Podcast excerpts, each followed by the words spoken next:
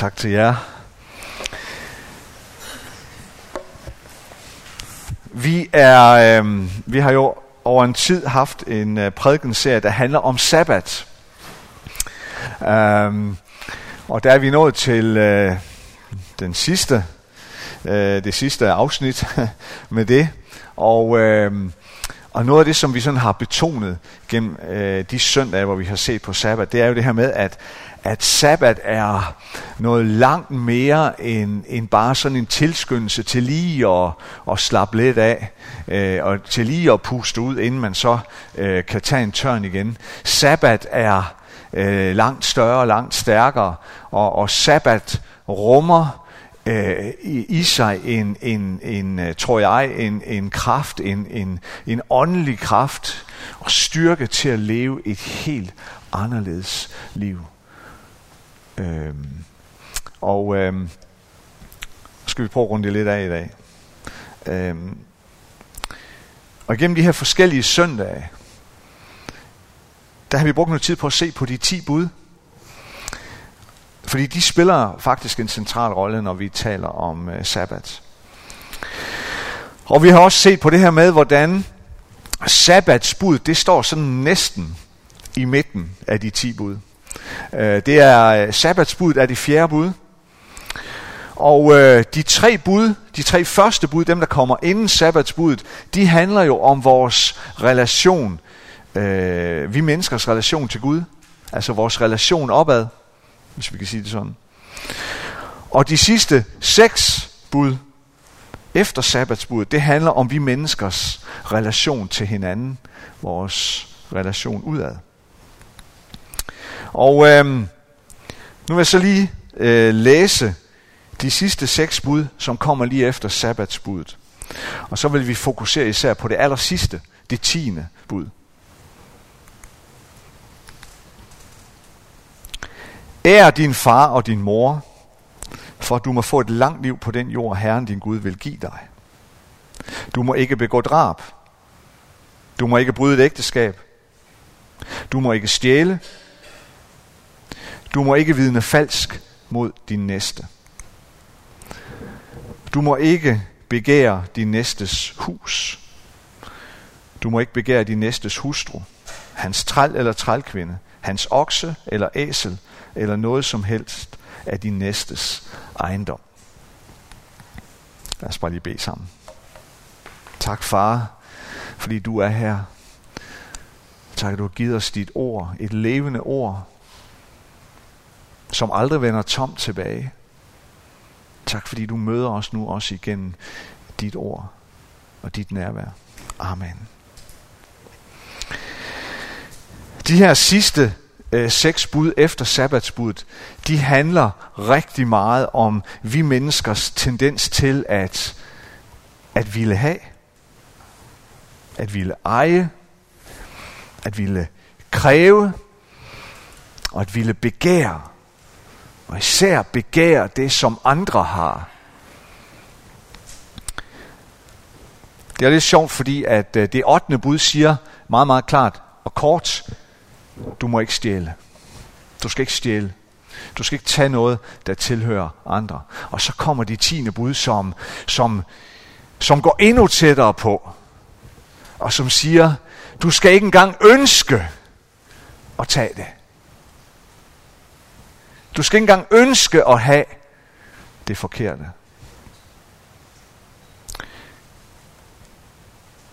Så det, der ligger bagved, det handler om, hvor ødelæggende den tendens er for os alle sammen.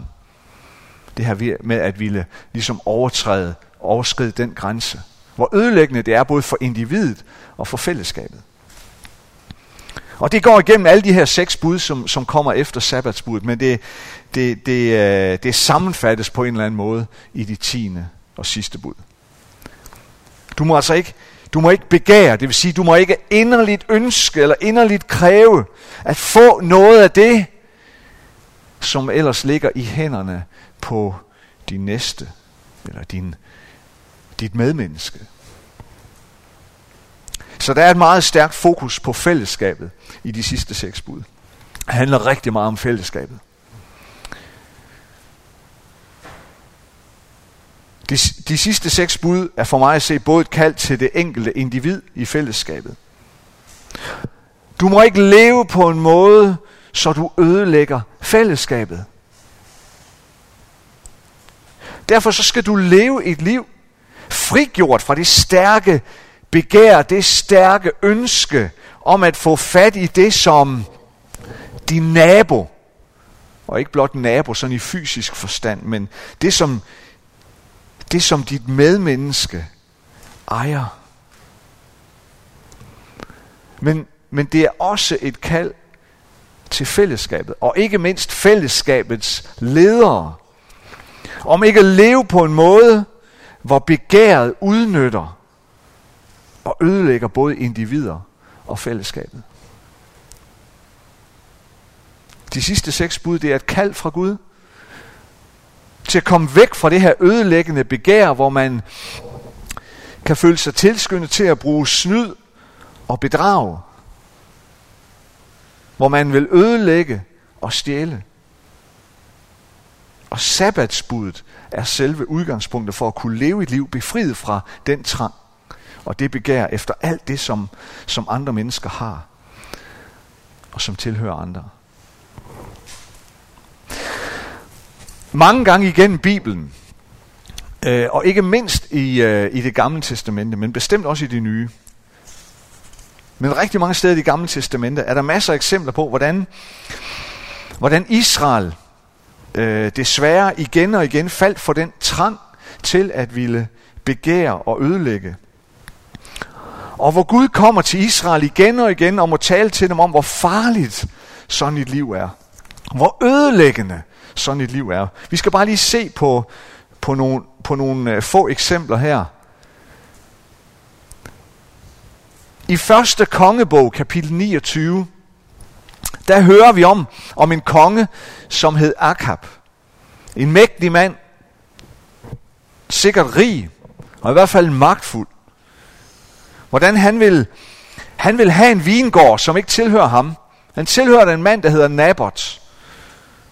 Men Erkab vil have den, fordi den ligger et godt sted, et strategisk vigtigt sted.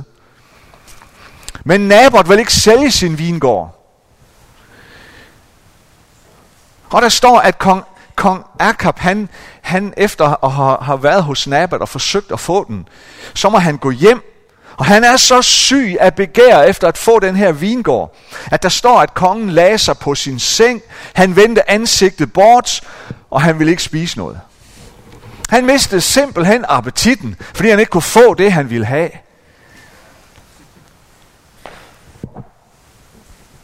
på en og samme tid både fantastisk, men også et voldsomt billede på, hvordan det kan se ud, når vi mennesker vi bliver grebet af det her begær.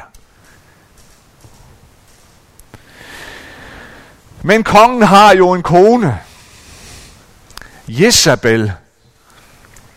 Og hans hustru Jezabel, hun lægger lumske planer på vegne af sin mand.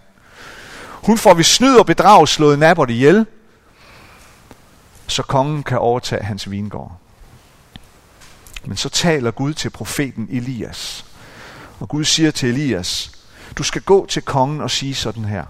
Dette siger Herren. På det sted, hvor hundene slikkede Nabots blod, skal hundene også slikke dit blod. Og det kommer til at gå præcis som Gud har sagt.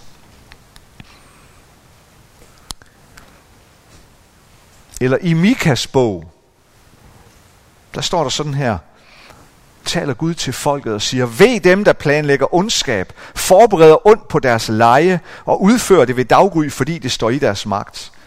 De begærer marker og røver dem. De begærer huse og tager dem. De undertrykker en mand og hans husstand, en mand og hans ejendom. Ved dem, der planlægger og udfører den ondskab, siger Gud. Ja, han siger, ved dem, der gør det, fordi de står i deres magt. Altså, ved dem, der gør det, bare fordi de kan. Altså, det er samfundets ledere, Gud taler til. Ved dem, der misbruger deres magt på den måde, og bare gør det, fordi de kan. De rige, de magtfulde, dem der sidder på magten, det er dem Gud går ind og, og, og giver en alvorlig advarsel her. Noget af det samme, det møder vi i Esajas bog, kapitel 5. Ved dem, siger Gud, der lægger hus til hus og føjer mark til mark, indtil der ikke er mere plads, og I bor alene i landet. Det er en advarsel til alle dem, som slet ikke kan få nok. Hvor nok aldrig er nok. Som er blændet efter, af deres eget begær efter at eje mere og mere, som nærmest tvinger de fattige bønder til at, at, at give dem eller sælge deres jord til dem. Så flere bliver fattigere, og de få bliver rigere og rigere. Eller vi kunne tage et ordsprog fra ordsprogenes bog. Flyt ikke elgamle skæld, som dine fædre har sat. Flyt ikke elgamle skæld, som dine fædre har sat. Det er et advarselsord, som har sin rod direkte fra det tiende bud. Der er blevet sat nogle gode skæld op. En gang blev der sat grænser op, så alle kan have det godt, alle kan få noget, alle kan leve og leve godt. Men de grænser skal man ikke flytte på.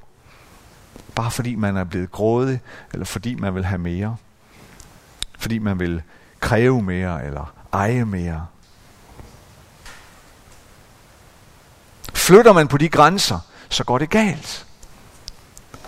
Og det er det, Gud advarer om.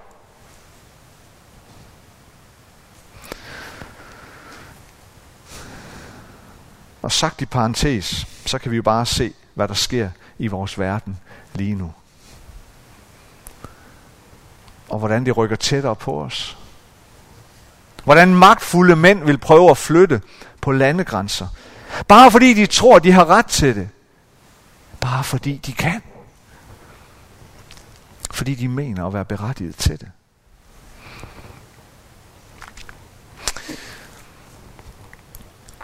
Det tiende bud er sådan en, skal vi sige, en sikkerhedsventil, som hjælper os til at organisere den sociale magt, så det altid sker ud fra fællesskabets interesse. Til gode for fællesskabet, og med udgangspunkt i næste kærlighed.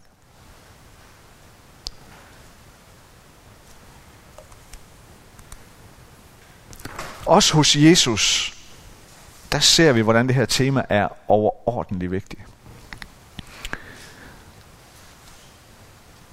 Vi kunne tage et eksempel fra Lukas evangeliet kapitel 12. Hvor der er en mand, som kommer til Jesus med et problem, han har. Og han tror, han kommer med et juridisk problem. Det mener han i hvert fald selv.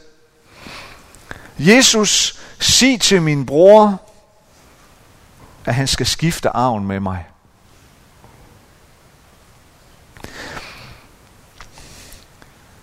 Og så kommer Jesus med et svar, som er lidt kryptisk. Jesus han har, det med, han har det altså med at svare på en anden måde, end det vi gerne vil have nogle gange. End det vi regner med, eller det vi forventer.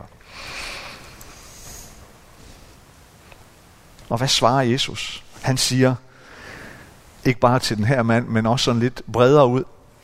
Se jer for at være på vagt over for al griskhed. For et menneskes liv afhænger ikke, ikke af, hvad det ejer, selvom det har overflod. Så manden troede, han kom til Jesus med et problem af juridisk karakter. Men Jesus han sætter fingeren helt ind i såret og siger, kære ven, dit problem er langt værre. Det her det handler ikke om jura. Dit problem er langt værre. Det stikker langt dybere i dit liv. Du er fanget i lige præcis den fælde, som det tiende bud advarer imod. Og så fortsætter Jesus med at fortælle en historie, der handler om en mand, som er i forvejen er rig, men han vil have mere og mere. Større og større høstudbytte. Større lader. Men Gud taler til ham og kalder ham en tåbe. For i nat skal du dø, og hvad har du så opnået med al din rigdom? Og hvad er så efterfølgende Jesu løsning på det her alvorlige problem? Og vi er stadigvæk i Lukas evangeliet, kapitel 12. Hvad er Jesu løsning? Ja, umiddelbart efter han har fortalt den her historie, så siger Jesus, I skal ikke være bekymrede. I skal ikke være bekymrede for jeres liv. I skal ikke være bekymrede for, hvordan I får noget at spise, eller hvordan I får tøj på kroppen. Og så bruger han nogle fantastiske billeder. Han siger, prøv at, prøv at se på liljerne. Se, hvordan de gror og vokser. De arbejder ikke. De spinder ikke uld, uld til tøj og så videre. Men alligevel end ikke Salomon i al sin rigdom og al sin pragt var klædt som en af dem. Så Jesus, han har en løsning. En løsning på at komme, komme ud af, af, af begærets forbandelse. En løsning på at komme ud af det her endeløse krav om mere og mere. Og det er at tage imod et kald ind i en tilværelse, som ikke er styret af bekymringer og ængstelse og uro.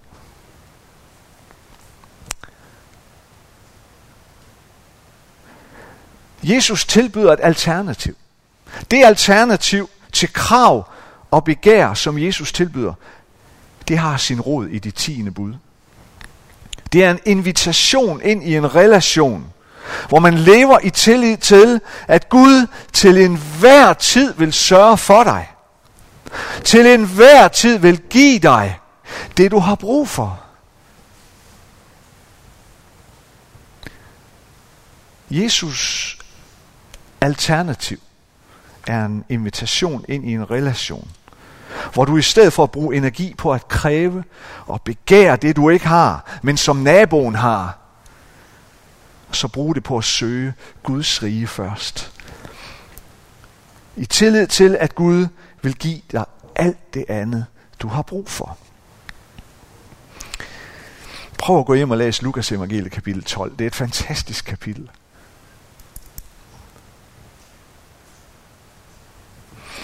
Kan vi ikke også finde eksempler i dag? Ja, sågar i vores eget liv. Hvordan vi alt for let fanges af det her begær. Og den her næsten endeløse kamp for at, at få mere og mere.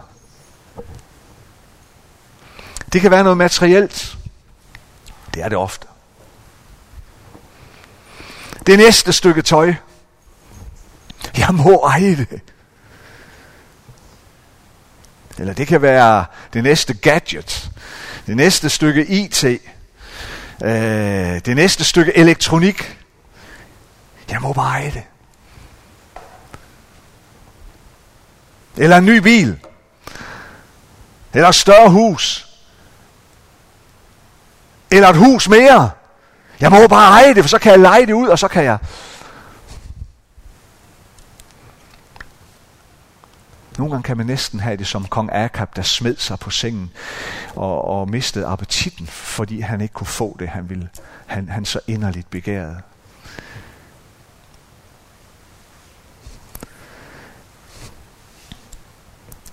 Hvorfor? Nu, nu bevæger jeg mig ud på noget her. Jeg ved godt, jeg er i Nordjylland, og nu skal jeg passe på. Men jeg siger det alligevel. Hvorfor får nogen af os udført sort arbejde? Også kristne. Er det ikke dybest set udtryk for det samme begær? Jeg vil ikke betale, hvad det koster. For så kan jeg jo erhverve mig noget andet for de penge, jeg så sparer. Men er det ikke dybest set at snyde og bedrage fællesskabet? Nu har jeg sagt det.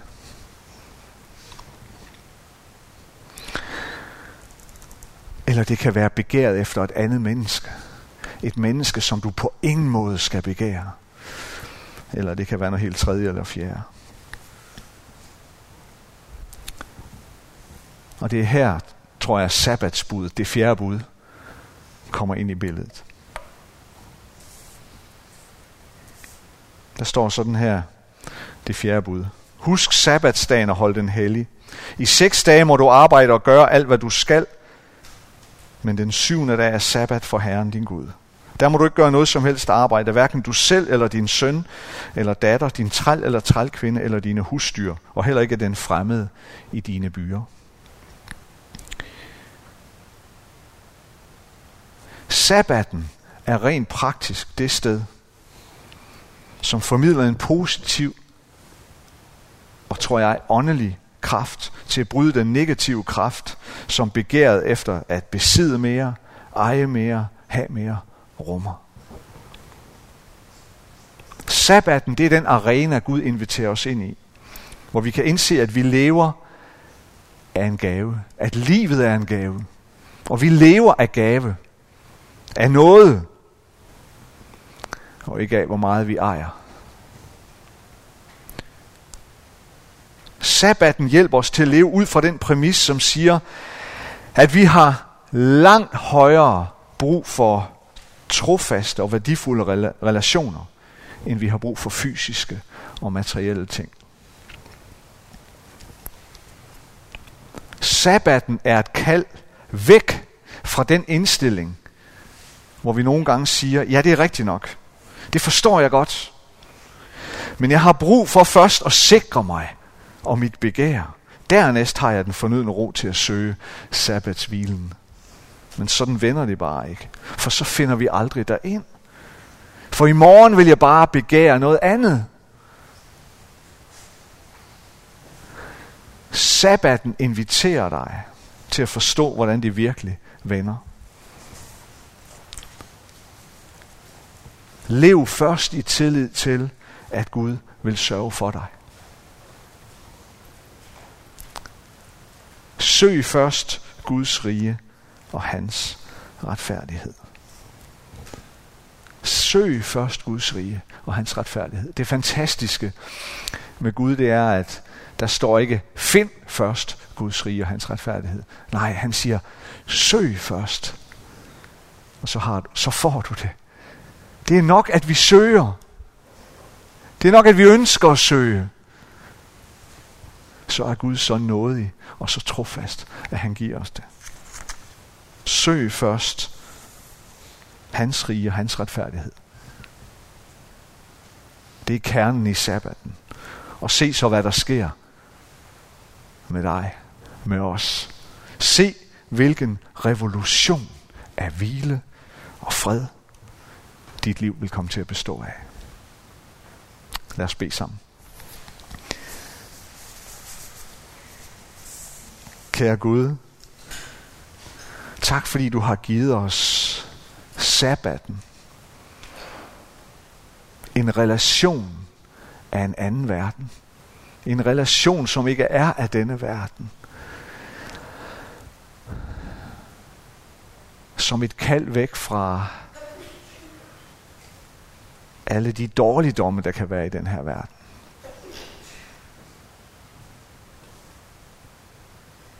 Hjælp os til at komme derind. Hjælp os til at tage imod den invitation.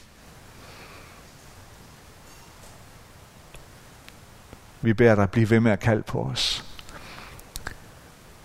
Og selv når vi ikke vil høre, så kald på os igen. Og vær os nådig. Og vær os barmhjertige. Tak fordi vi ved, at du er det. Og du bliver ved med at kalde på os.